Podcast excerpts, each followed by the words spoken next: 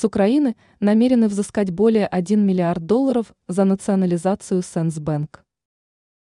Люксембургская компания АБХ Холдингс, АБХ, подала иск против Украины из-за национализации банка.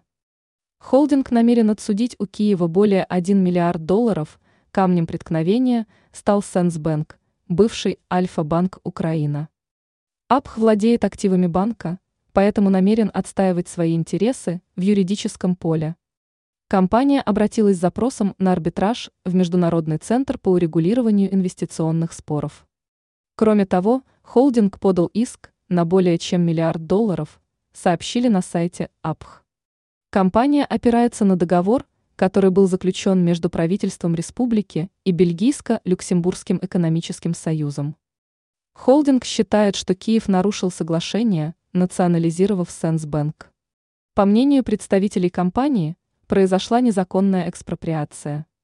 Кроме того, в АПХ упрекнули украинские власти в попытке черного пиара в отношении акционеров холдинга.